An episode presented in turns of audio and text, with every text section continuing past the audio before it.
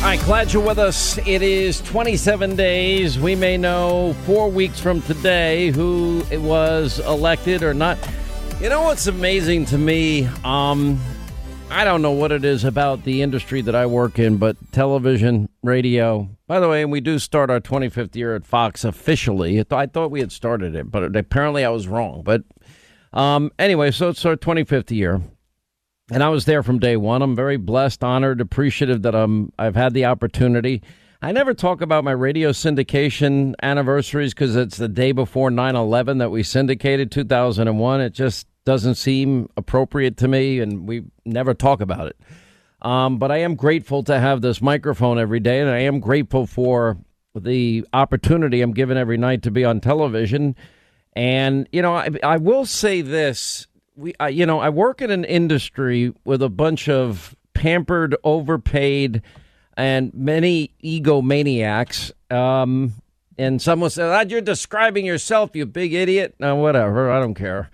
Um, I know my strengths and weaknesses in life. Linda's laughing, um, and I'm very open about them. But this is like a season where you begin to see a lot about people in your industry. Now, there are the 99% of media mob people. They, they've lied to us for over four years.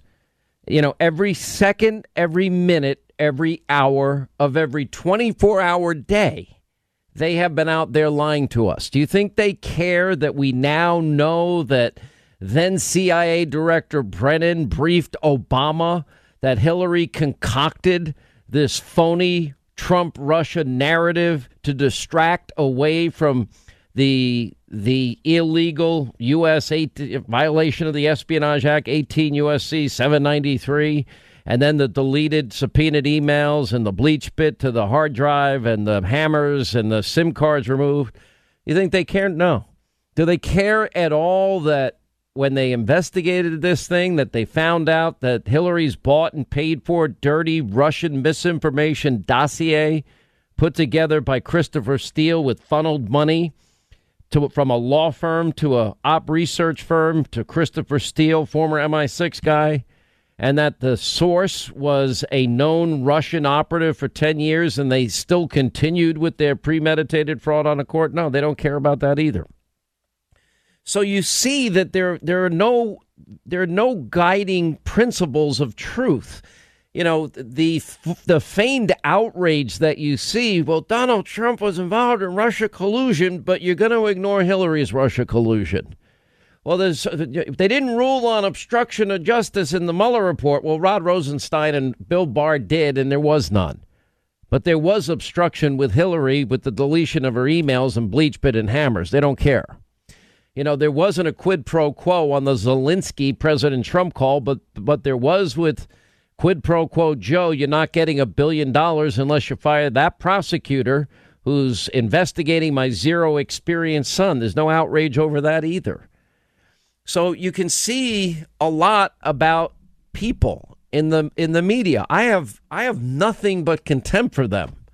They lie with abandon. They are nothing but an extension of all things radical, democratic, socialist uh, uh, the uh, agenda. That's who they are. It's state run propaganda, Pravda newspapers like the New York Times and the Washington Post. No wonder they hate me and write all these horrible articles about me, basically, even at times accusing me of murder. Why do you think I've hired Charles Harder and Lin Wood? Stay tuned. That's all I can say and you know all, and the rest of them. I mean, does anybody watch CNN and do you really not see that they're agenda driven and every second, minute, hour of every day fake news CNN hates Donald Trump? Or fake news, the conspiracy theory channel. They peddle lies, hoaxes, conspiracy theories for four years. They never get held accountable. And it's no different with ABC. It's no different with NBC. It's no different with the networks at all. I mean, I will say at Fox, you get varying points of view. It won't matter. We'll get into this later in the program today. I mean, NBC was literally caught red handed with this town hall that took place in, in Florida, where they supposedly had undecided voters appearing on the NBC News town hall with Lester Holt Well, it turns out that they had also been known. They uh, they both the, both the people that said they were undecided had appeared on MSDNC in August as Biden supporters. That's how corrupt this gets. So you know, it, it none of these things matter. It's the end game for them. You know, for them, the ends justifies the means, and if it means lying, if it means covering up, if it means taking on breathtaking hypocrisy, they'll they will do it. They are doing it. They have been doing it, and it's never been this bad. I was not wrong in 2007 when I said journalism is is dead. There's a reason I call the media the mob because they are the mob. And you've got these institutional forces that I keep discussing. You've got the 99% media mob in the tank nothing but an extension of all things radical socialist, democratic, Biden, Harris, you know, uh, you know, media room. I mean, they're the press office for for the for this campaign, and it's anything and everything they can do. They don't do their job. And then you've got other institutions. You got the Democratic Party. There's no fundamental desire for any truth among Democrats or honesty or intellectual eh, honesty on their part. You know, it's all things advanced against Donald Trump for the party. Everybody knows that Joe Biden is a is a shell of his former self. Everybody knows that he's weak. Everybody knows that he's frail. Everybody knows that he is struggling cognitively. It is not a secret. They talk about it. They tell me about it, some of them the few people that I do have contact with, um, they understand it. And if it means that th- this is the most radical agenda, which, if ever implemented, would make this country unrecognizable, therefore, that too. And then you've got the institutional forces of this whole never Trump effort. You know, the Lincoln Project. You, you know, these are many of the people that told us as conservatives, suck it up for the good of the party. It's the lesser of two evils to vote for John McCain, the lesser of two evils to vote for Mitt Romney. They were not strong, solid conservatives. I felt better about Romney at the time than I did McCain, but I, I like McCain's service to his country. I still believe he would have done a better job than Obama Biden, and I still think Romney would have done a better job. But you've got a guy that is governed as a conservative, and I told you the truth about that. Took a lot of heat from a lot of people that didn't believe me, and I I think we've proven that to be true also. And you know, but they're not Republican. They say they're Republicans. The Lincoln Project, the MSDNC quote Republicans. They're not. They're so. If you cannot buy into radical socialism of Joe Biden and the Green New Deal of Joe Biden and accept that he's not going to answer if he's going to pack the courts, eliminate the legislative filibuster, maybe move towards eliminating the Electoral College, raise taxes, new Green Deal, open borders, amnesty. What? Give the mullahs in Iran another 150 billion in cash and other currency, and say that you are a Republican. You're a liar. So, you know, they, they can't even be honest about it. We're really, we're the real Republicans. No, they're not. And I'm not even a Republican. I'm a conservative. So we got this debate tonight, and it's going to take place with Kamala Harris and, and Vice President Pence. It should be interesting uh, based on the debate that Kamala had, and particularly with Joe Biden. You know, I remember she she studied her line. She took a dead aim look at Joe Biden. Joe Biden wouldn't even look her in the eye. And and I was that little girl. In other words, a victim of Biden's anti-school integration and and busing policies. Um, and she said it. And then when she was asked on one of the late night shows about well, that's only a debate. What does only a debate mean? It doesn't mean anything, that you don't mean what you say? But, you know, all of this, there are you know, and and then I listen to the people that are on the fence now. Well, if Trump loses, it's only his he only has himself to blame. Well, that wouldn't be true either. Because you know what? There are weak, feckless, visionless, spineless, you know, put their finger in the air commentators, politicians, and everybody else that don't want to come in on the wrong side of which way the election turns out.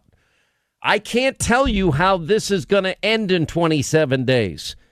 The way I am urging you to look at this is that assume that the polls are right, assume that we're behind, assume that your vote is needed, assume that it's all hands on deck, assume that this is a real clear present danger agenda for the future of the country and assume that the president could lose because you have all these institutional forces against them.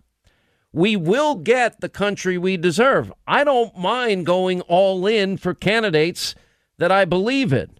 And I do believe that Donald Trump is best able and capable to keep this country safe and secure, restore law and order, and rebuild the, the economic success that he gave us that was unprecedented, keep us on the path of energy independence, secure our borders, put constitutionalists on the court, and it's worth fighting for. It's not about me. If if I end up well, I, if I had my way, Obama wouldn't have been elected twice. You win some, you lose some. I'd rather not lose this one with 27 days to go. It'll be interesting if it comes out tonight. Kamala Harris she said at one point she believed Biden accusers. She challenged him, saying, I was that little girl. And she was talking about Joe partnering with the former Klansman, Robert KKK Byrd, to stop the integration of public schools because he didn't want his children going to schools that were racial jungles. I wonder if she's going to have to answer that question tonight. I wouldn't count on it. Will she be asked about accusing Joe Biden of coddling the reputations of segregationists? It'll be interesting to see. Uh, I wouldn't be a member of the U.S. Senate if those men he praised had their way. It'll be interesting to see if that comes up. It'll be interesting to see if she compares ICE to the KKK as she's done. I wonder if the Jussie Smollett hate crime hoax will come up that she called the modern day lynching. I wonder if the fact that she supported the Minnesota Defense Fund that put up bail for violent criminals and even child molesters, I wonder if that'll come up. I wonder if the smears she led against Kavanaugh will come up. I wonder if it'll come up that she is a co sponsor of the Green New Deal.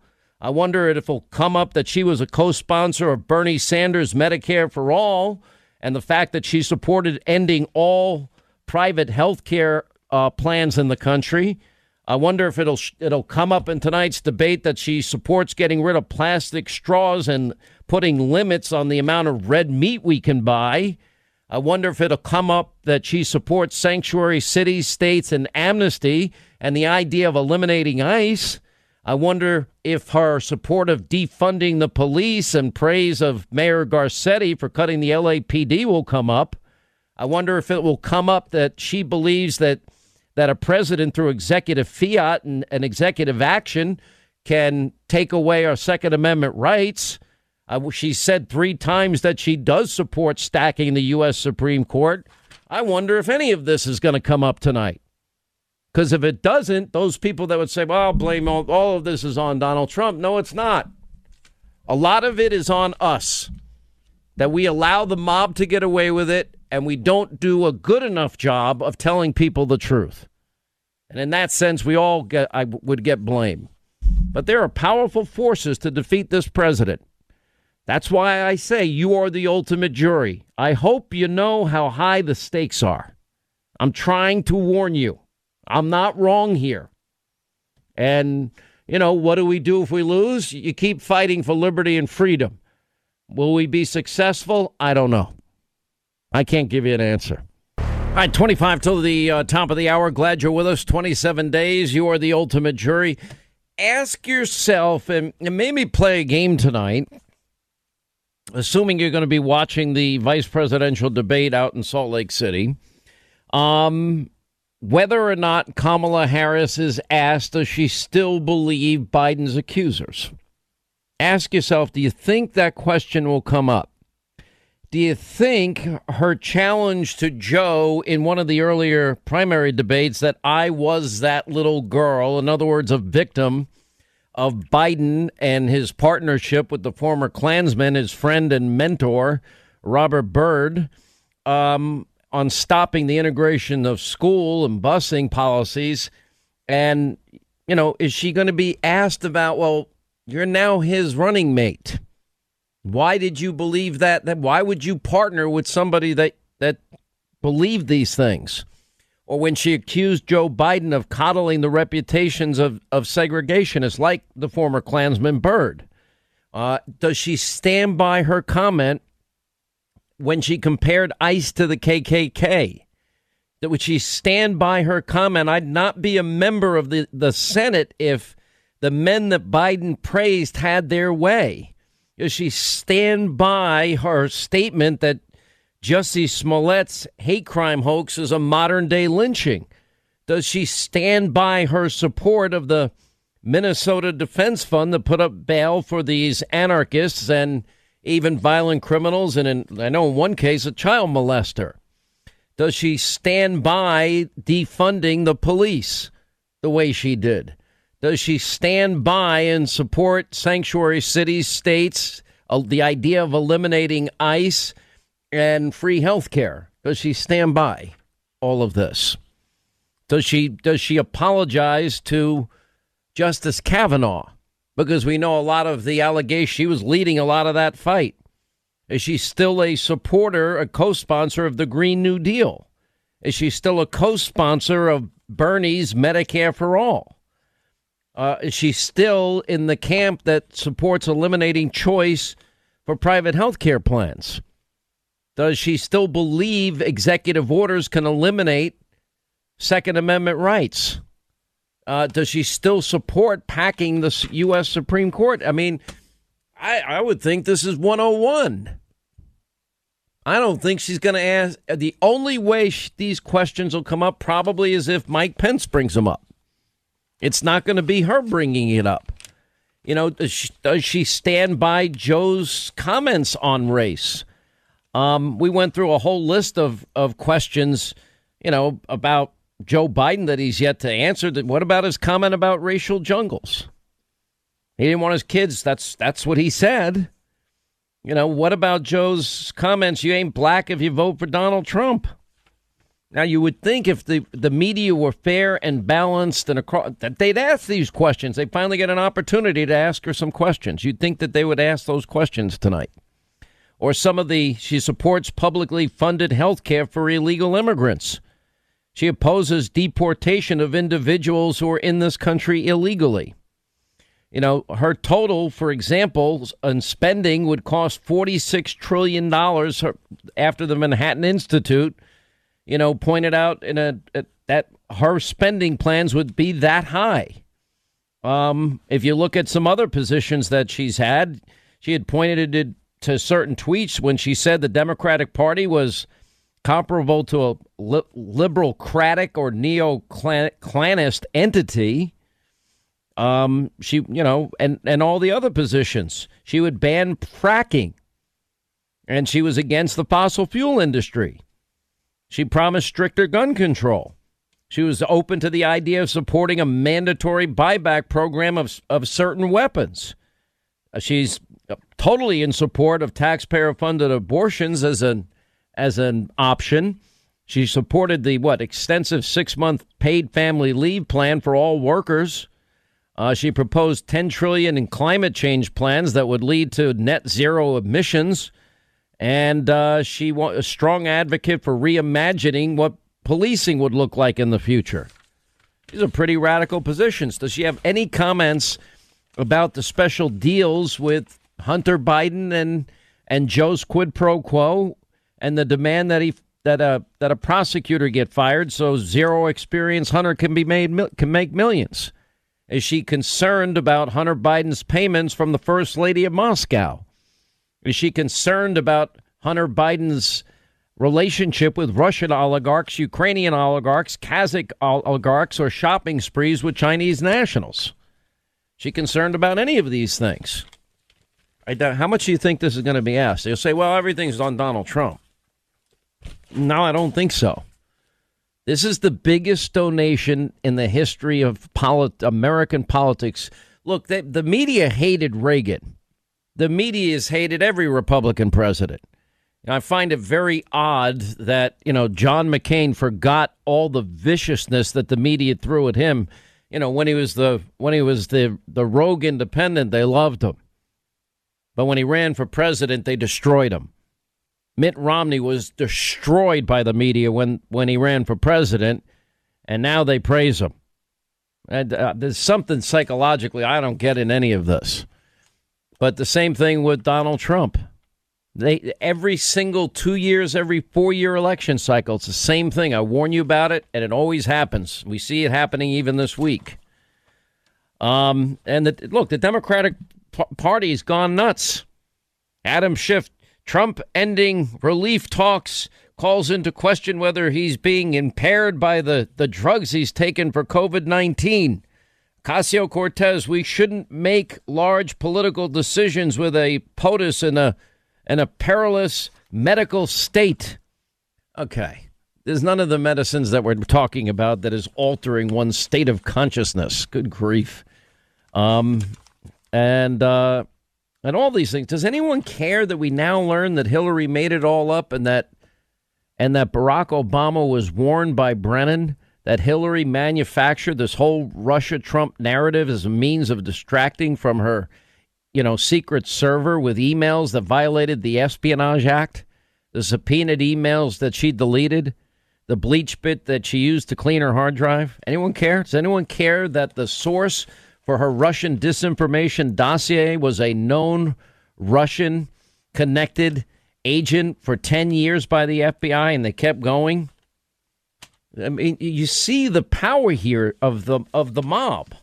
And this is what Donald Trump and, and Mike Pence are now up against. By the way, there are 2,300, it was in the Wall Street Journal, infectious disease experts that endorsed the president's approach to COVID, but uh, you're never going to hear that from anybody. You know, Trump says he will back specific relief measures after he put a relief, uh, put an end to the, you know, what did what did Nancy Pelosi demand? Nearly three trillion more dollars. He said, no, that's not happening. But he is going forward with other aid and other help and other support. The president rightly yesterday moved forward and fully authorized the total declassification of any and all documents pertaining to the single greatest political crime in American history, the Russia hoax. Likewise, the Hillary Clinton email scandal, no redactions.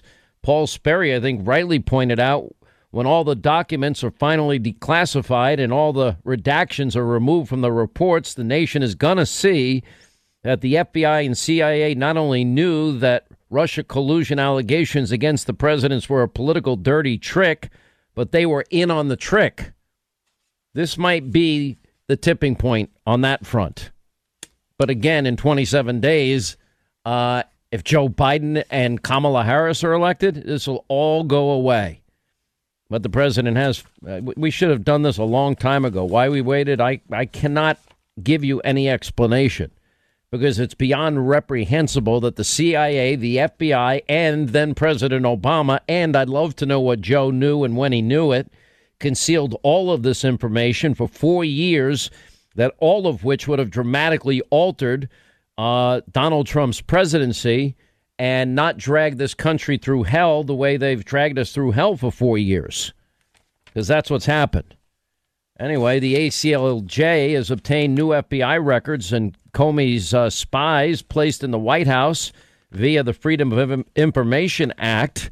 Obama Biden White House communications with Comey and McCabe the night before Trump's inauguration. Anyway, this recent revelation shows that uh, Bob uh, Mueller's team was out to get the president. FBI agent who played a lead role in investigating General Flynn told the Justice Department there was never any evidence of wrongdoing uh, by General Flynn. The ACLJ has been exposing deep state subversion of the Obama Biden FBI for years now, and they've done a lot of it through the Freedom of Information Act. And now we can report the new documents turned over to the ACLJ in terms of their litigation over Comey's spies placed in the White House show that President Obama's White House counsel emailed Comey and McCabe the day before Inauguration Day and attached a letter, and the FBI withheld the actual letter from the Freedom of Information Act request, but and they're challenging that in court. But on the night of January 19, 2017, 9:52 p.m., Comey emails the General Counsel James Baker at the FBI with an attached PDF, a letter, and the email is marked top secret. The email is then forwarded to President Obama's White House counsel, and that they had sent to Comey and McCabe earlier in the day with the top line top secret and the attached letter, the director and, and deputy director. Why has that not been released? They should release it all. Let the American people see it. And here we are 27 days out of an election, and we're only finding out for the first time. Um, by the way, Biden is now telling reporters, well, I think if Trump still has COVID, we should cancel the debate. Well, it's going to be past the 14 day period, so I don't think it's going to be a problem, especially since the president has has not had any more signs or symptoms, not even a fever, since he's gotten on his therapeutics, which included Regeneron and Remdesivir. And I believe he also took a steroid and, and a pep, you know, like Pepcid or whatever else he's taking. Uh, Gallup still finds the economy is the top issue in this election. The governor of Puerto Rico has now endorsed President Trump. A lot of pollsters have been warning the Biden campaign that the candidate's support among Hispanic uh, voters and African Americans is not what he needs for him to win. We'll find out, I guess, in 27 days. Trump says he is willing to sign independent COVID 19 relief measures, not the big uh, plan uh, that would waste a lot of money that Nancy Pelosi was pushing and demanding. So we'll watch that. We'll get to this later in the program. The media has been busted trying to rig another Biden town hall. NBC, Lester Holt have a town hall, supposedly with undecided voters. Turns out two of the people asking the questions were, were already identified as voicing their support for Biden on MSDNC back in August. Whoopsie daisy. How did that happen? How could something like that ever happen? Um, anyway, the next week they begin the hearings as it relates to Amy Coney Barrett. We'll be following that very closely. Uh, Biden and Harris want to end cash bail, abolish the death penalty, and free thousands of felons currently in jail. Now that the policies are endorsed, they've now helped boost. Uh, you know, what, what have they done to keep anybody safe? Now, the cop in the case of the George Floyd, the, the cop that had put his knee on the neck of George Floyd, I believe that person, this guy named Chauvin, charged with second degree murder, third degree murder, and manslaughter in connection with Floyd's death, has now posted a million dollars in bail and has been released from jail. Hoping that we don't have any fallout from that as we've been watching around the country. I think we've seen enough misery uh, and violence and mayhem for uh, a lifetime. Anyway, I want to remind you about our friends. We have a lot coming up. Um, Bill O'Reilly is going to join us today. We'll check in with Leo Terrell and Sergeant Dimitri uh, Penny is going to join us. All right, glad you're with us. Just 27 days, and you are the ultimate jury. We do have some breaking news on the issue of the George Floyd case, you might remember. Uh, we now have the police officer that was involved in, in that case, the officer that had put his foot on the on the neck of George Floyd. Uh, his name is Derek Chauvin. He's now posted a, a million dollars in bail. He's been released from jail. He's charged with second degree murder, third degree murder, and manslaughter in connection with Floyd's death. And uh, that is the viral, what, eight, nine minute video of his knee on the neck of George Floyd. Um, not sure. You I guess in this day and age, you just have to worry what some people's reaction to this would be. Uh, we have a new report out today. The Council of Criminal Justice finding that the homicide rate just this past summer, this peaceful summer, according to Michelle Obama, mostly peaceful, something that Joe Biden never talked about at the Democratic National Convention, nor did the Democrats mostly peaceful, we were told. Summer of love zones, autonomy zones. Uh, let's see, Chaz and Chop zones and spaghetti potluck dinner zones. Anyway, homicides, aggravated assaults. Uh, when you look at the summer, was more than 50% higher than the summer prior in 2019. Homicides, aggravated assaults rose beginning in late May and June and the report says the homicide rate increased 53% between June and August compared with the same period in 2019. Aggravated assaults went up 14%. Um, the Biden Harris plan, as it relates to police officers, get rid of cash bail, end the death penalty, eliminate mandatory minimum sentences for nonviolent crimes, abolish private prisons, and decriminalize marijuana. Uh, we also went over Kamala Harris. Um, remember, she was out there supporting the defunding of the LAPD to the tune of 150 million. Also, is out there and suggested things like, "Oh, let's reimagine what police departments will look like."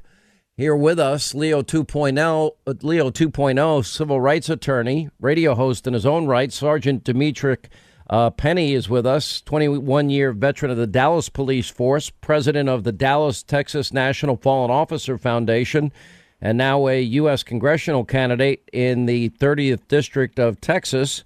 Um, you know, when you look at the issue of, of crime and violence and everything that we witnessed, and then say Michelle Obama's comments yesterday, uh, Leo 2.0, uh, I'm thinking, okay, uh, are my eyes deceiving me?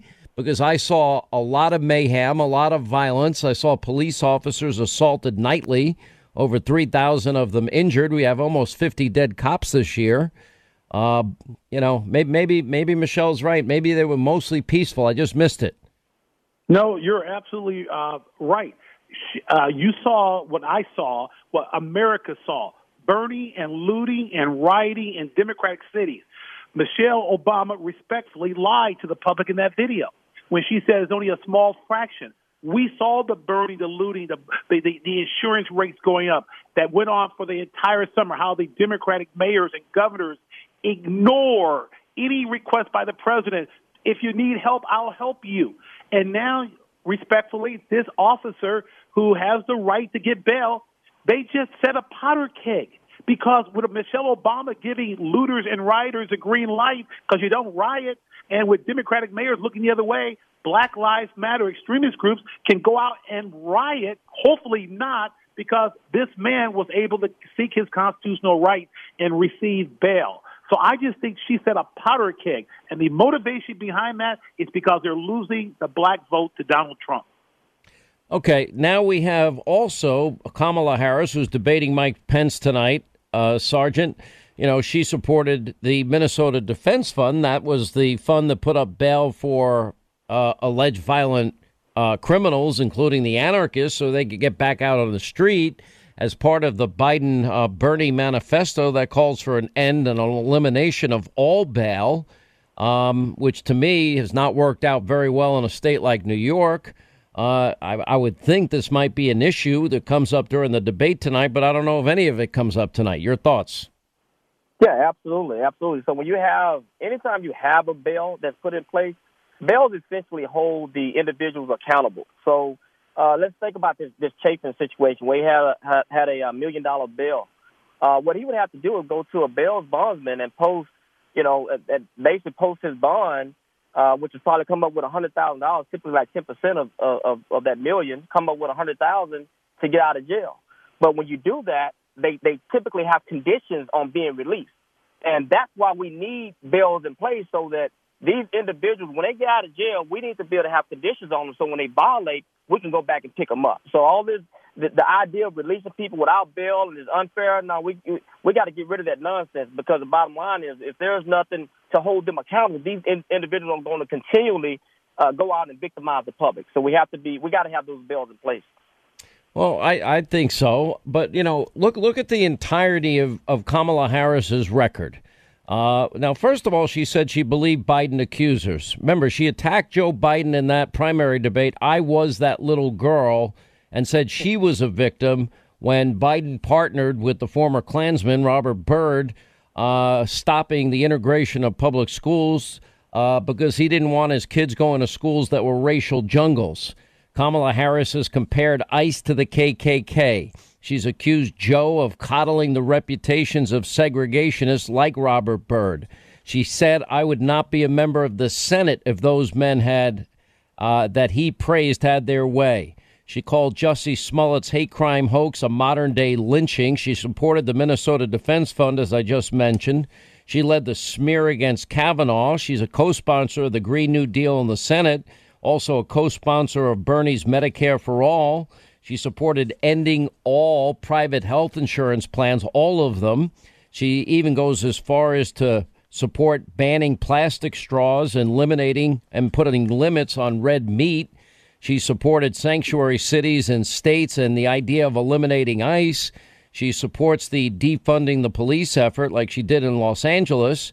She supports getting rid of gun rights through executive action of a oh. president, and she supports stacking the U.S. Supreme Court. How's that going to fly in tonight's debate, Leo Terrell, or will they even bring any of this up? Well, you know what? First of all, Sean, you gave a laundry list of her position. And you know what? She gives lawyers a bad name. But which Kamala Harris do we believe? And I hope Mike Pence right. just heard what you said because Kamala Harris called Joe Biden a racist. But when she got the position as VP, he's no longer a racist.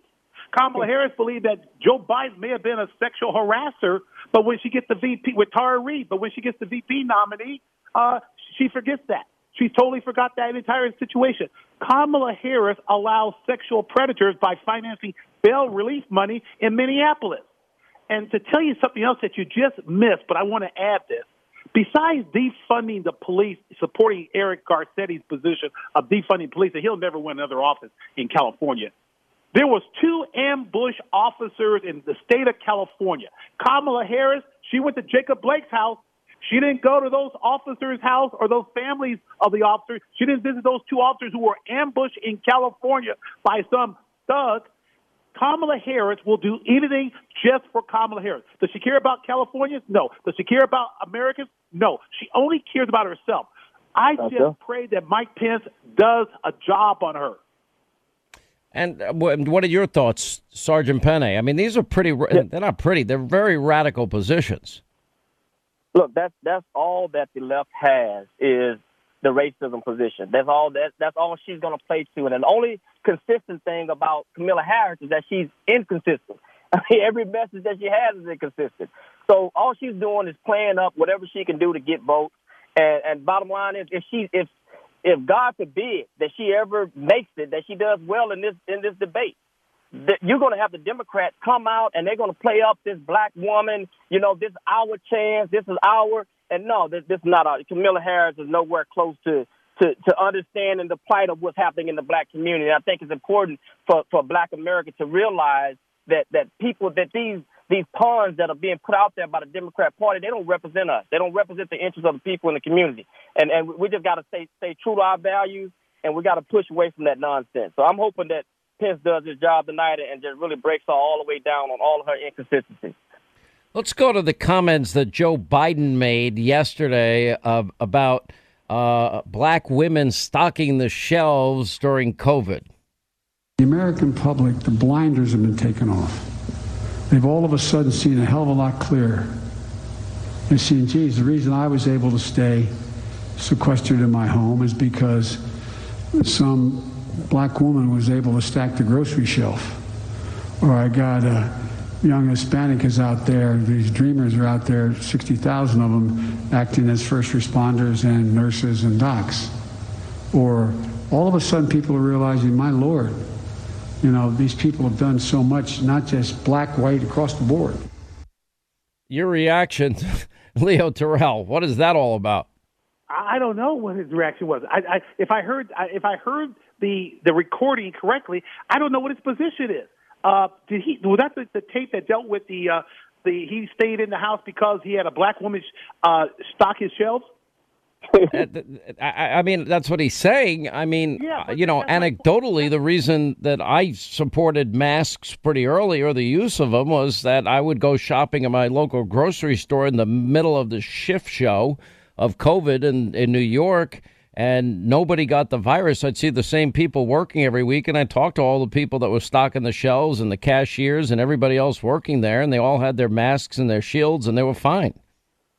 I. I don't understand. Joe Biden has just lost it. I, I just don't understand what he's talking about at all. And, and this has to be further exposed by Trump next week when he does the debate.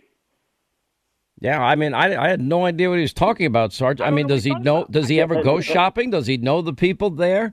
You know, because this is also the same guy that was talking about shutting down the economy again. And, and you know what? I, when he shut down the economy, when they made this decision that they were going to push out and scare America into shutting down the economy, guess who got hurt? The black communities got hurt. And, and I'm and you know what? even after they were ordering to, to wear the mask and all that stuff, I can tell you what was happening in the inner city. In, in the in the the inner city, most people they they it was almost like a it was just a shocker to them. Everyone wasn't wearing masks, and you you you didn't have the the the fear that was pushing out that was being pushed out by the the Democrat Party and and all these these leftists that were trying to scare people into submission. You just didn't have that. That message was not resonating at the time. But now that you have the media involved in it and they're pushing that out there, now all of a sudden, you know, COVID is is you know it, it has is racism is I mean just all kinds of nonsense that's being tied to the virus. Yes, it's a real virus. Yes, we do have concerns, but at the same time, we have to realize that people have to live. People have to be able to live, get through their lives, and, and uh, for whatever reason, is not connected to the. Well, to the if Democrat if the Party. medical manufacturers shut down and the packers and the farmers and the truckers shut down, uh, guess what? We would have been dead, all of us, because nobody would have been able to survive. So, all right. So, how do you see this race in the final 28 days, Leo oh? 2.0? Uh, I'll tell you right now, people don't understand it, Sean. Ignore those polls. They'll make the same mistake they made in 2016 when Trump pulled the inside straight. Black voters, I can speak to black voters, are trending towards Trump. I have asked Trump, and I've gotten some good news. I can't tell you. I'll tell you off the air. I'm going to be campaigning for Trump in those battleground states. And I think that what we need to do is to make an all-out push. Trump has a all-star lineup of surrogates and family members who can canvass those battleground states, but he's going to win this election, period, because people are afraid of the left-wing team of Biden and Harris. I hope you're right, uh, Sergeant Pennie. Look, I am praying for my race, Dr. Tre Pennie. I'm praying to win this race because this is the reality. On the ground, the polls, the polls, you, uh, just can't tell. If you look at what the media is saying, they say that Trump's going to lose and all that. I'm not going to have coattails in my district anyway. I'm running in a majority minority district. So if people look at me as a candidate, if they see the groundwork that I've put in place, we're going to be able to change some things, especially in the House. I think we have we we, we look good in terms of of really taking the House and the president. I I, I think hands down, I think the president's going to have it, but you know he's going to have a fight because the Democrat Party they have a machine and they're they all pushing their money out there. There's, there's signs everywhere. Every black church out here, they're Biden signs all over the all over the place. So I think the Republican Party is going to have to do a whole lot more uh, to get Trump's message out. Uh, all right. But Leo, go ahead real quick. No, I, no, very quickly. I'll just simply say this: people who support Trump, they're loyal, they're quiet, but they're going to come out in in droves on the day of the election. They're going to come out in massive numbers. I guarantee you, he's going to pull that second inside straight. All right, we're going to be watching closely. Twenty-seven days, not twenty-eight. I got to keep my day straight. Uh, all right, Leo Terrell, uh, Sergeant Pennie, who's running for the 30th con- uh, congressional district down in Dallas. Thank you. 800 941 Sean. Your calls next half hour. Then Bill O'Reilly and Ari Fleischer on tonight's debate and much more as we continue. 800 941 Sean. You want to join us next half hour? All right, 25 till the top of the hour. We'll get to your calls here in just a second. You know, you got to love your friends in the mob and the media because uh, they're caught yet again rigging another Biden town hall and not I, I I assume now by now I assume by now you know it's 99.9% the media mob trying to rig this election in Joe Biden's favor no matter you know you need look no further than Monday night's Biden town hall infomercial. And it's bad enough that journalism is dead and that all of these mob uh, members are in the tank for Biden but when they're caught red handed cheating in plain sight, you'd think there'd be some consequences. Now, uh, allegedly, there were undecided voters who appeared on NBC News in the town hall that they had with Joe Biden. The only problem is they had earlier voiced their support for the former vice president over at MSDNC.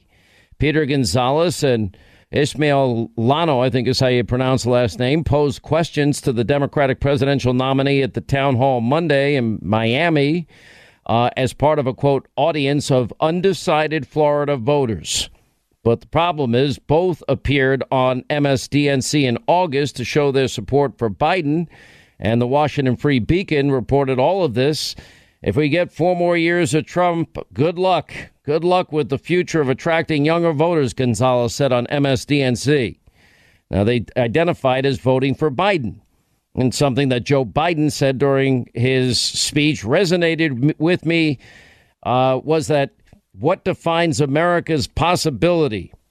And at the town hall, well, NBC fake news anchor Lester Holt said he voted for Hillary Clinton four years ago, but voted for a Re- Republican in the past. It's all a put up. It was all a lie. And we now even have it on tape, and we'll play it for you. Welcome back, Miami, and the town hall meeting with former Vice President Joe Biden taking questions from undecided voters. Peter Gonzalez has next question. Uh, welcome to Miami, Mr. Vice President. Um, I was born in Hartford, Connecticut, and I've been living in Coral Gables for the last 20 plus years. We get four more years of Trump. Good luck and good luck with the future attracting younger voters. Let's go to Ismail Eliano, who voted for Hillary Clinton four years ago, but has voted Republican in the past. What's your question for Mr. Biden? Hi, Mr. Vice President. Things that you know that that, that Joe Biden said during his speech that resonated with me was you know, what defines America's possibility. Mateo Gomez joins us now. Uh, first time voter, came to the U.S. from Colombia at age two. Welcome. Spent a lot of time in Colombia. Thank you, Lester, for the introduction. After watching the debate, Mateo Gomez told us he really didn't feel like he got a whole lot out of it, and it really did not do a lot to help him. If you had to pull the trigger and vote for someone tomorrow, how would you vote? Probably Biden in this sense. It would be one because just how unpresidential the whole entire debate was. It's it is that is how rigged the mob and the media is. That's how corrupt that they are. That is what we now find ourselves up against. That's why you're never going to get the history of Joe Biden on race. That's why he's never going to be asked the questions we went into great specificity and detail in yesterday. That's why that Kamala Harris is not going to be challenged tonight on her far left radical views. For the, I guarantee you, for the most part, the only one that will have to do that will be Vice President Pence. Uh, that's why the Biden family corruption issues and zero experience Hunter and the mayor of Moscow, the first lady of Russia, uh, the Russian oligarchs, the Ukrainian oligarchs, the Kazakh oligarchs, and nationals from China. You know, and the and the shopping sprees and Burisma and everything in between. The Bank of China, 1.5 billion. Nobody's going to bring up those questions either. I mean, the the whole thing is rigged. The whole that you've got every major institutional force now against all things Donald Trump, but they're also against all things we, the American people, because they're doing a pretty good job of covering for Biden and lying to the American people to convince them to go the way they want them to go. And they have a vested interest in this campaign. And and yet they refuse steadfastly to do their job. I know a lot of people will say, well, it's Donald Trump's fault in the end. He's responsible for running his campaign. Well, not when you have the media that just refuses to do any aspect of their job. You know, at what point did they get blamed for their failure, for their contributions, if you will, in kind for all things Democrat, uh, and all things radical, and all things socialist? Uh, Bob is in Long Island. Bob, you're next. You're on the Sean Hannity Show. Glad you called, sir. Sean, how are you? I'm um, good. How are you, sir? I'm doing well, thank you. Sean, I wanted to talk about the next debate, either vice presidential or presidential. And when it comes to health care, I think both the VP and the president can look in the camera and say to the American audience, if you like your plan, keep your plan. That was a lie. If you like your doctor, you can keep your doctor. That was a lie. We're going to lower your premiums. That was a lie. Both the president and the VP could look at the camera and say, and these are the same people who want to expand that program.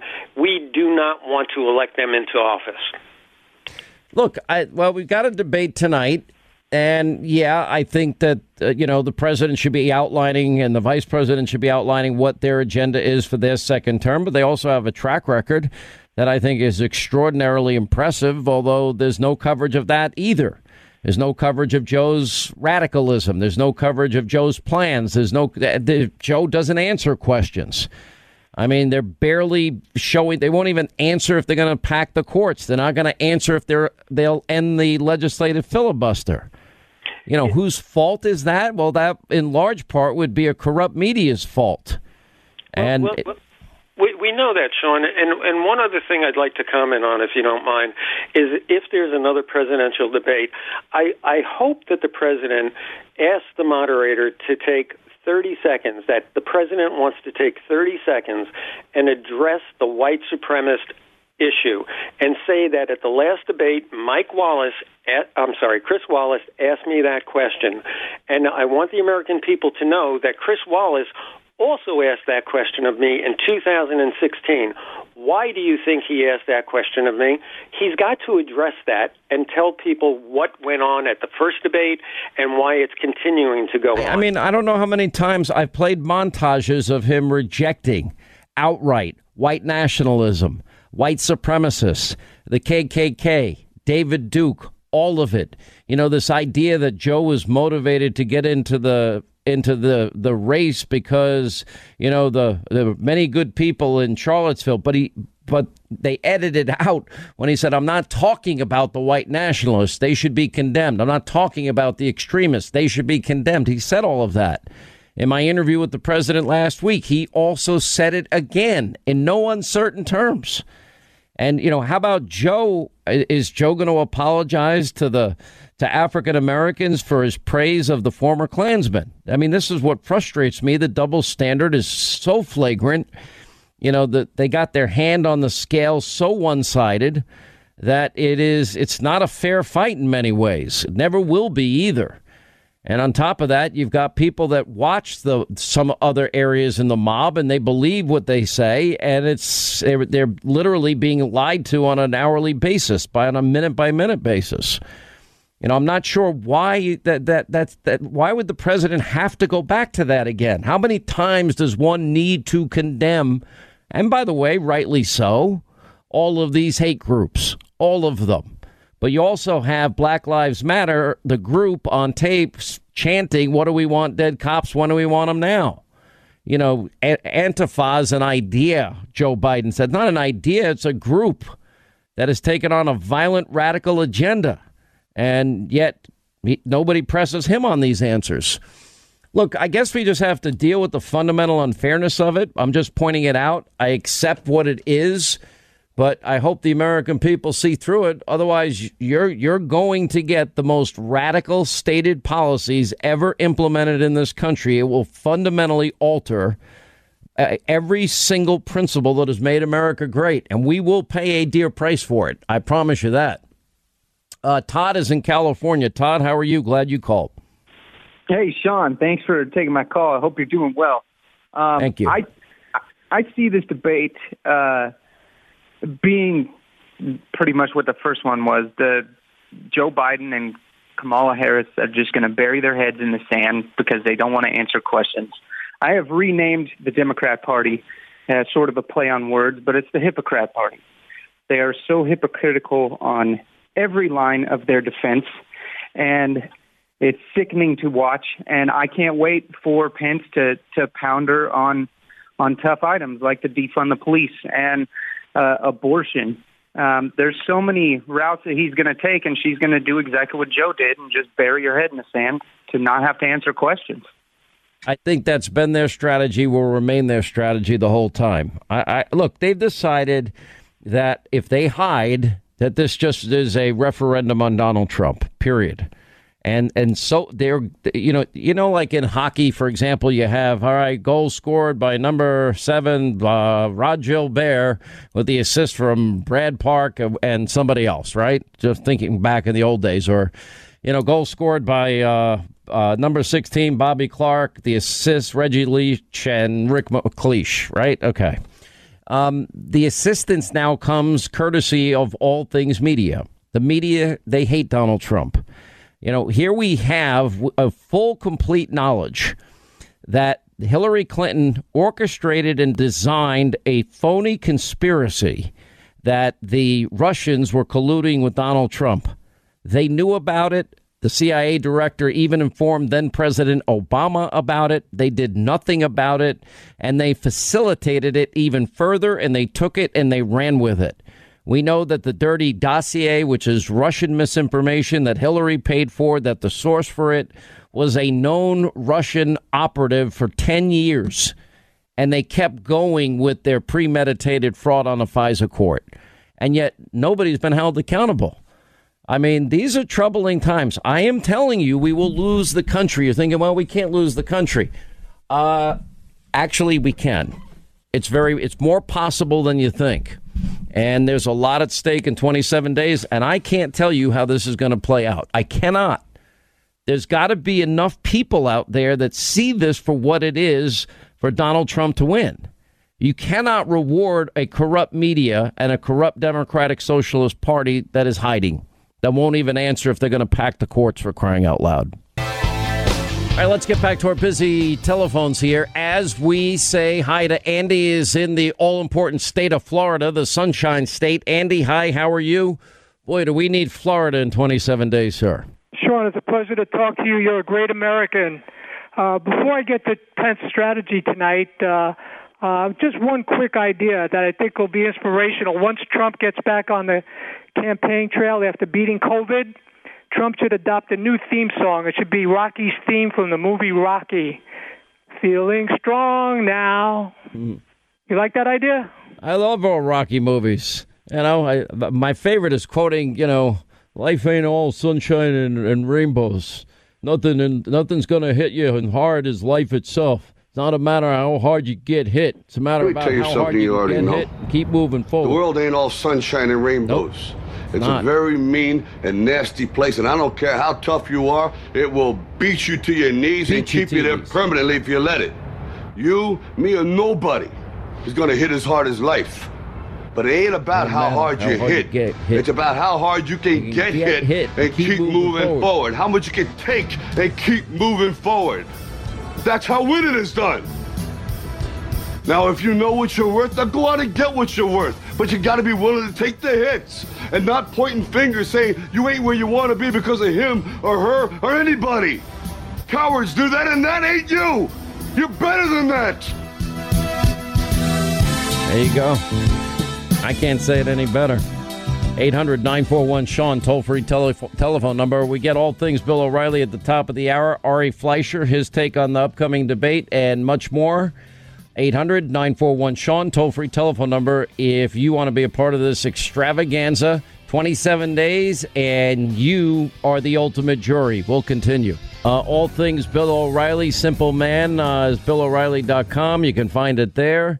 Well, uh, there were moments. We have the VP debate tonight, uh, Mr. O'Reilly, and there were moments when Kamala Harris and Joe Biden debated and didn't exactly go the way that uh, I think Joe expected. Here's uh, a few of the highlights. Believe, and it's personal, and I was actually very, it was hurtful to hear you talk about the reputations of two United States senators who built their reputations and career on the segregation of race in this country.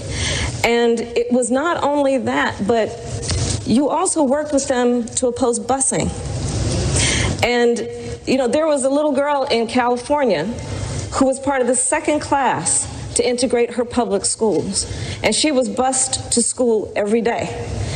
And that little girl was me. I believe them and I, I respect um, them being able to tell their story and having the courage to do it. Do you believe that the vice president should enter this race? Oh, I, he's going to have to make that decision for himself. I wouldn't tell him what to do. I believe Biden's accusers. I was that little girl. Uh, in other words, a victim of Biden's anti school uh, integration. Didn't want the schools that his kids would go to to be racial jungles. Uh, Kamala Harris has once compared ICE uh, to the KKK. Uh, as you heard there, she accused Joe of coddling the reputations of segregationists, including the former Klansman Robert Byrd. Uh, I would not be a member of the U.S. Senate if those men he praised had their way.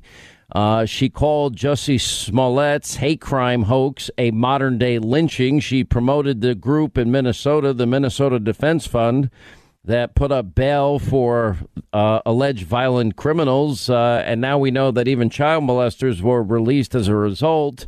Uh, she led the smear against Justice Kavanaugh. She was the co sponsor of the Green New Deal in the U.S. Senate. Uh, she also was the co sponsor of Medicare for All. She supported ending all choice for any type of private health care insurance. Uh, she supports banning plastic straws, supports limits on meat, um, and she supported sanctuary cities and states and eliminating ICE. Praised Mayor Garcetti out in Los Angeles for a $150 million cut to the LAPD. She supports executive action as a means of, of infringing on Second Amendment rights. She supports uh, st- packing the U.S. Supreme Court. She's done that on three separate occasions. Uh, Bill O'Reilly, simple man. Those are pretty extreme. She's to the left, if you can believe it, of Bolshevik Bernie. So I can assume you're not a big fan. No, I'm just giving if I, Bill O'Reilly. I'm a simple man like yourself. I'm just giving the facts. I, I, know. You know, the plastic straw broke the camel's back for me. I mean, that's it. That's it. I mean, I hate those paper straws. So, I hate it. So look, congratulations on the 24th anniversary of the Fox News Channel. Before you uh, kick me off here, I just want to uh, talk to you a second about that. But anyway, get, let's get back to Pence. It's all on Pence tonight. So you reeled it off. Okay. The woman's an extremist. There's no doubt about it. She can't say she's not an extremist. So that what Pence has to do is totally ignore uh, Miss Page, who's okay. I, I've interviewed her. I think you've interviewed her she's all right, but she's USA Today. That's a liberal paper, and you know that's Gannett, and she's going to bring in that sensibility. So Pence has got to turn and say, "Hey, uh, on this date you said this." Can you explain that? And I'd start off with the racist country. So here we have a senator who's had an extremely, extremely successful career with two immigrant parents. And you're now saying this is a racist country? How dare you, madam? And I would use those words. Pence won't. Pence is much more polite than I am. But I would go, how dare you? How dare you send a signal to achievers like yourself, people who have prospered in this great country? How dare you say that this is a racist country? You're living proof it is not. And then you'll see her sputter and stutter, and then Pence will win, and then Donald Trump will regain some momentum. And that's how important this is tonight.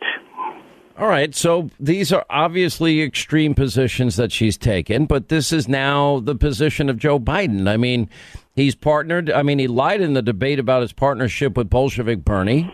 He's he's he just flat out lied about it. Flat out lied about the money that Hunter, zero experience Hunter, got from the the, you know, first the madam of of Russia, the, literally the, the mayor's wife in Russia, three and a half million. Uh, the media mob is ignoring all things Russian oligarchs, Ukrainian oligarchs, and and Chinese nationals, Russian nationals, Kazakh nationals, Ukrainian nationals, all the money that were made by zero experience Hunter. Uh, it seems the media, your friends, Bill, that they have no interest in vetting Joe Biden at all, and and meanwhile they're ignoring his cognitive difficulties and his weakness and his lid that he puts on his day at nine o'clock every morning. Did you just say the media are my friends? Is that your friends, Mr. O'Reilly? You're you're, yeah, you're a member of the media mob. Uh, yeah, I know. They love you. Oh, I know they do. And they have for the last 24 years. So, anyway, all of what you're seeing is true, but it will not matter unless Mike Pence on worldwide television can win this debate in a very methodical, precise fashion because the two camps and all the tribes have already declared. And you're never going to get the press to be fair or tell the truth. We all know that. But if Pence can go in and show how extreme this woman is, this senator is, and use facts and her own words to do it, all right, if he can do that, then that will go what they call viral everywhere. Everyone will see it. And that could turn momentum in the favor of Trump Pence. Now, Pence has got to anticipate She's going to full bore go after Trump. That's what she's going to do because it's not worth her while to go after Mike Pence, who's not a factor. This, as you know, this election is about Donald Trump. Yes or no? So that's what you can anticipate from her. So Pence can easily fend that off. He can easily fend that off and get back to her. Pence has got to make this debate all about Kamala Harris and her radicalism. If he can do that by association at the end of the debate, he can tie it to Biden because they're going to have statements at the end, and he can say, "Look, we saw tonight how radical this woman is. Why would why would Joe Biden, who says he's a moderate, pick somebody that radical? Why? And that's how you do it. You got to walk through it methodically. And I hope he does tonight because, as you know, I fear I fear, and I'm I'm not in this for party business. I fear what will happen with a Biden Harris ticket. I wrote a column on BillO'Reilly.com about it, and this is very very serious. And everybody, if, if their stated policies are implemented, Bill O'Reilly, the United States as we know it goes away. Um, right. and and that that is not hyperbole. Um, but you also get hurt. You also get hurt personally. So that's what I don't think people know. You know, a lot of people just don't buy it. They just say, "Oh no, this is exaggerated." I will guarantee if these people win that every single American who works for a living and who has a family and who has constitutional rights to bear arms, uh, freedom of speech, all of that, every one of us will be hurt because these people don't have any rules. They don't like the country. Biden isn't in that category, but Biden, he's not in control. He's not in command. He's going to do what he's told to do. The people behind Biden don't like the country. And everybody should know that. They're not looking out for us. They want to ram a big central government down our throat and have all kinds of socialistic policies. That's what they want. And I, I mean, I'm like Paul Revere here, and my horses get mad at me. Well, uh, you know, look, Bill, there's a lot at stake. What extent do you think the president contracting COVID 19, uh, you think that might have, or is having, or will have on the ultimate decision of the American people? Uh, he seems to be making a, a pretty miraculous and quick recovery. Uh, more evidence that the therapeutics that he's been talking so much about are, are very effective. Everything from Regeneron to remdesivir and and other treatments as well. Look, it all depends on how he presents himself uh, next week in Miami at the debate. If he looks into the camera and again, this is a town hall debate, so he can say whatever he wants to say. This isn't what it was last time. If he looks into the camera and says, Listen, I got a really bad disease here, an illness here, and I want to tell you how it affected me. And then he talks from the heart. This is how COVID affected me. If he can make that connection, particularly to women, all right, he's going to then turn this thing around to his advantage. But if he comes on full of bluster and and you know braggadocio, that is going to be the death knell. Donald Trump has one more chance, and that's in Miami next week. But Biden is weak. You see, this is the difference. This is the difference. Hillary was weak too. And that's why Trump, as a neophyte, beat her. Biden's even weaker than Hillary. So his report, his support is thin. It's not like Barack Obama, where these people were passionate about Obama. They're not. I, th- I think the real Joe. passion on the left comes from the Trump haters, and I mean those that you know yeah, hate every. That's what we said. It's yeah. about Trump, but Trump can then go around that and talk directly to the American people about his experience with COVID. He's got to have a message going in, what he wants the folks to know about that experience. And he's got to take his time. He's got to speak in a little bit different way, very personal. It's hard for him to do that. He doesn't like to do that, but he's going to have to do that next week. All right. Uh, so now the question is time. We're 27 days away from Election Day. Early voting now starts in Arizona today. It started in Ohio yesterday. If you still look at the polls, the economy still remains number one. COVID seems at least in check you know, except for this hot spot that's now known as the White House. It's kind of reminiscent. Remember, we had the, the meatpacking hot spots. One was in South Dakota, one was in Iowa, one was in Washington, and they very quickly descended on those hot spots and were able to put those spots out. We saw a little bit with the Sun Belt over the summer where, you know, Texas, Arizona, California, Florida, they got hit, although it was impacting younger people more than older people. Uh, we're now in final stage vaccine uh, human trial testing. Looks like we'll have one. Looks like November ish. We should have, you know, now a push towards FDA approvals. That's done. Um, and that was done in record time, uh, just like these therapeutics. So, I mean, a lot has happened and, and very positive developments. I'm not sure people are catching up with wh- where the news is, though. Well, that's why uh, President Trump, in the last week of the campaign, all of his ads should be him, just him, speaking to the American public. And, uh, you know, it's a strategy people are there's some people on the right that are panicking. You know, I get a lot of mail. I'm sure you do too about oh we're going to lose, we're going to lose, we're going to lose. Well, nobody can predict that right now. Nobody can. All right, stay right, Bill, stay right there. I want to talk about predictions on the other side of it. By the way, Bill's latest book, Killing Crazy Horse, another number one uh, bestseller. He's working on now, I guess, his 16th in a series, and that's Killing Hannity. We'll find out what that's all about. Uh, we'll let you know when that gets released as well, but it's on Hannity.com, Amazon.com, bookstores everywhere. You know, I've raised all these questions. You know, Joe Biden's barely answered 100 questions the entire campaign, and he's gotten away with it. He's never had to answer questions about his his racial associations and ties and you know I, his his work with Robert Byrd his praise of Robert Byrd and other segregationists. Why do you think the media mob gives him a pass on something as as severe as that? Well it's neurosis. Um, so Donald Trump has become now an obsession with the left wing press and at the same time they make money from it so if you look at the TV ratings for MSNBC and CNN, they've gone up because they hate Trump all day, every day. So they're making money, and those people, most of them sincerely do despise Donald Trump. So when you put the two together, you're never going to get fair play. And I'll predict that after the election, by the way, the left wing press will take a beating in the six months after the election that you have never seen. People are just going to walk away from it because you can't trust it anymore. Bill O'Reilly, thank you. 800 941 Sean, how does the president deal with the next 27 days? Ari Fleischer weighs in. We'll get his take straight ahead. Best election coverage available on your radio dial. All right, suit up, chin down, 27 days. You are the ultimate jury. 800 941 Sean, you want to be a part of the program. All right, with 27 days, we got the vice presidential debate tonight. Kamala Harris, Mike Pence. We've been going over in great specificity and detail the very radical positions of Kamala Harris.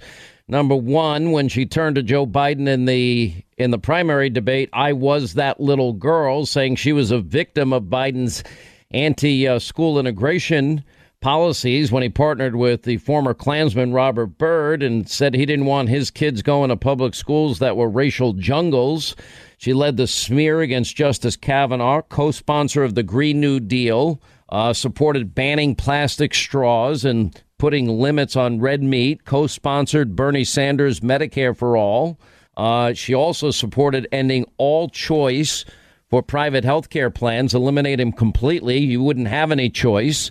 She supports sanctuary cities and states and eliminating ICE, praised the mayor of Los Angeles for the defunding of the LAPD to the tune of 150 million and she supports if Congress doesn't act the use of executive action uh, to take away second amendment rights and she also supports stacking the US Supreme Court she said it 3 times Ari Fleischer I'd say that's pretty much uh, as radical as it gets and out of the mainstream as it gets uh, and that is just the um, Cliff Notes version of Kamala Harris. That's a long Cliff Note.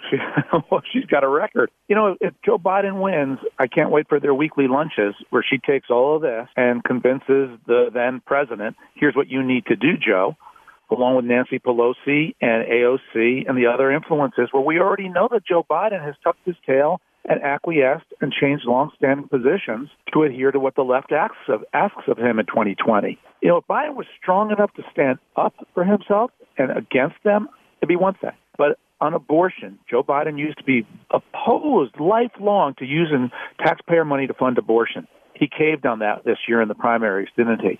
He walked away from all his record on criminal justice, on locking people up, on being tough on criminals. Three strikes, you're out. A 100,000 cops on the street against all of that now.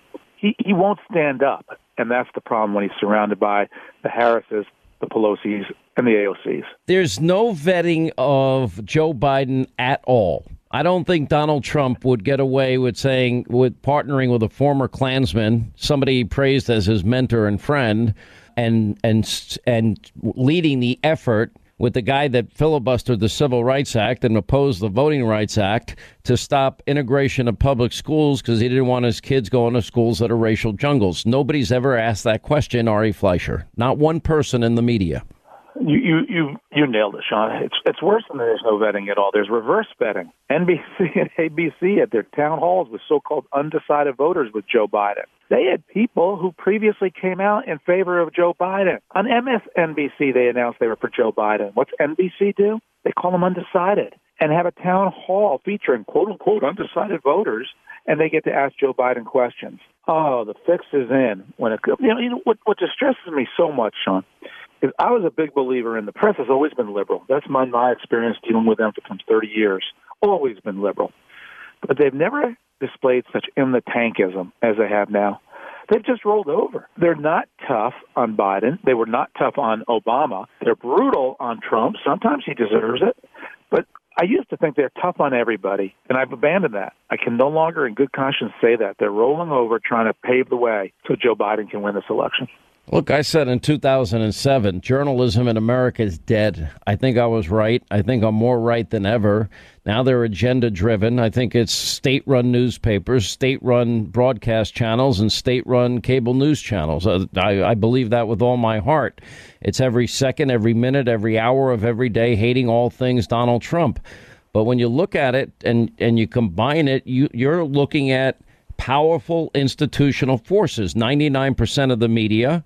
That is a powerful institutional force, the biggest campaign contributor to Joe Biden. Uh, then you, you add that to the Washington, D.C. swamp. They're all in for Biden. Uh, you can add even that there are these, you know, never Trumper Republicans that are willing to support a radical socialist and, and frankly, somebody that is weak, frail, and struggling cognitively over the, because of their hatred of Donald Trump. You may not like Trump's style. I get it, but he certainly followed through on his promises, and his success speaks for itself. And it's important to look at this through the longer sweep of time.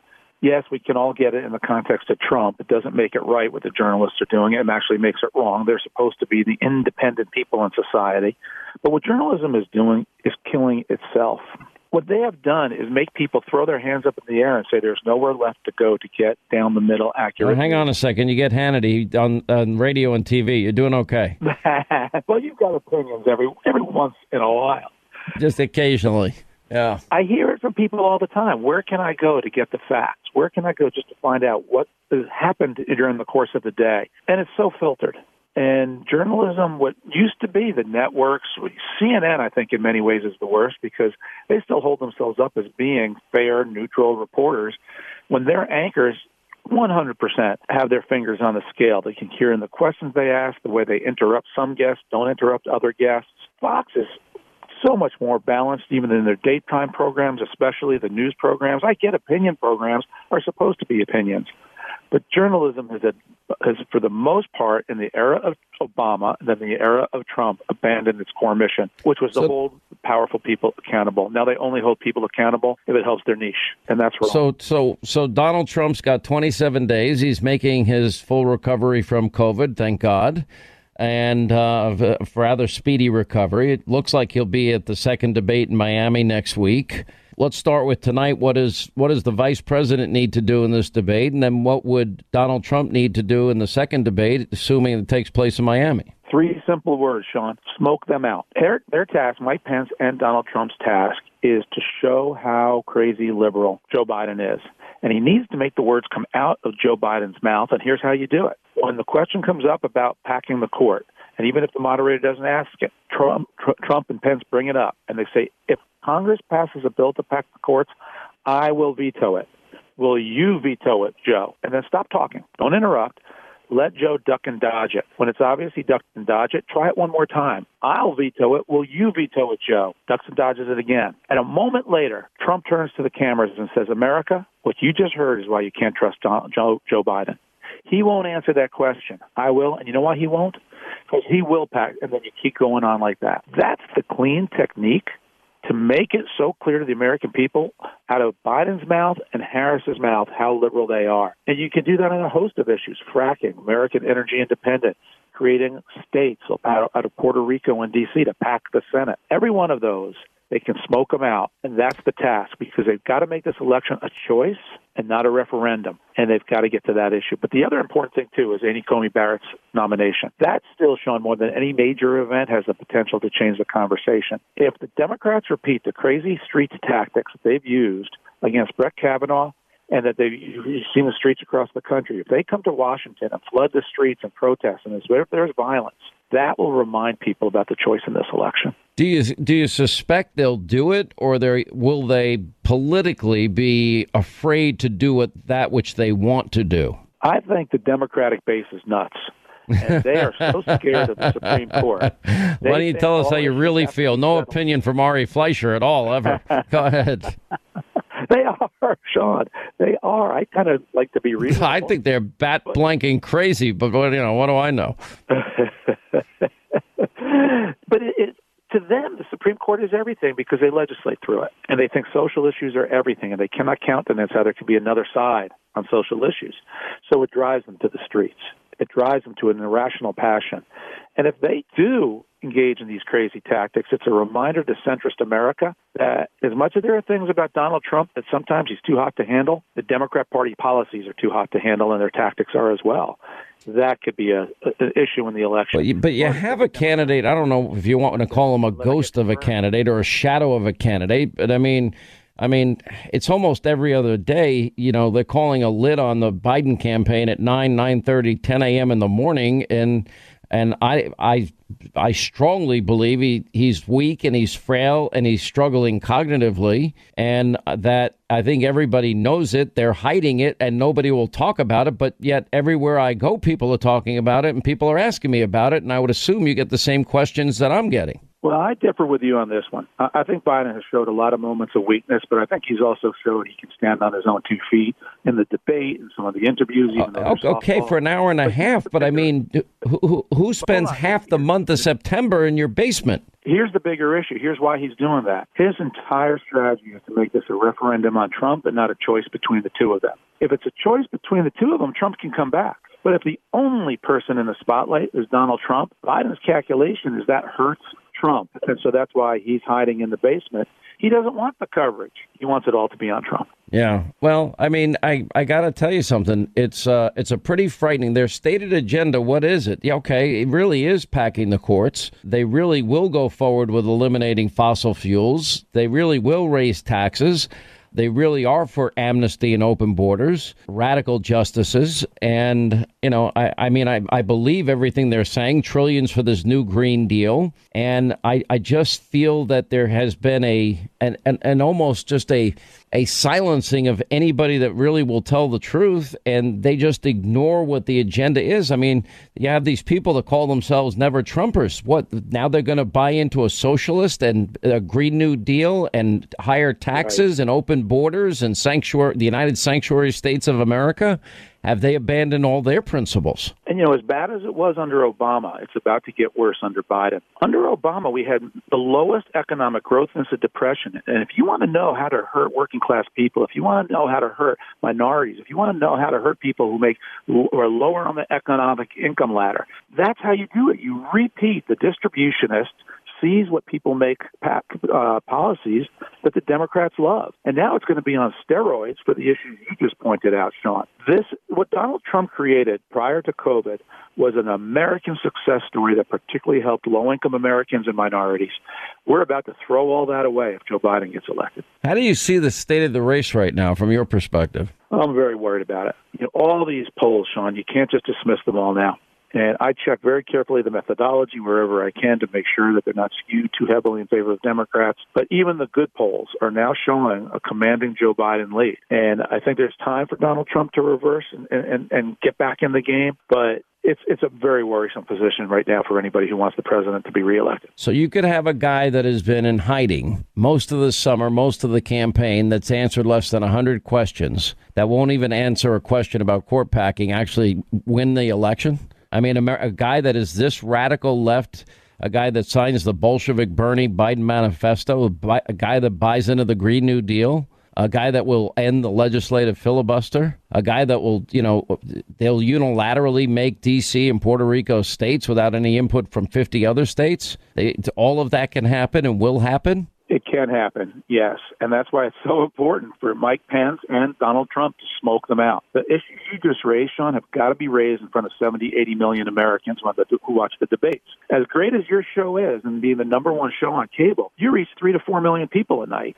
70 to 80 million people tuned in for the first debate. So that's the task. This issue's got to be elevated to that level. And yeah. there's time to do it. There's three debates remaining, two for the president, one for the vice president. Um, but they've got right. to play offense and drive it home. Ari Fleischer, thanks for being with us. Media consultant, political aide. Uh, always appreciate your insight. Eight, and by the way, I would take these words seriously. Yeah, they you you can get the outcome you don't want. I've been telling everybody, nobody can predict with certainty how this is going to end. All right, Hannity tonight, uh, right after the debate, the vice presidential debate, we'll have full coverage. Ari Fleischer, Sarah Sanders, Governor Kristi Noem, Jason Chaffetz, Geraldo Reince Priebus, Ric Grenell, Leo 2.0, Lawrence in Minneapolis. We're watching what's going on there with the bond release today, uh, earlier in the day for the police officer in the George Floyd case. We're watching that right after the debate around 11 Eastern tonight. Hannity, Fox News. We'll see you then. We're back here tomorrow. Thanks as always for being with us.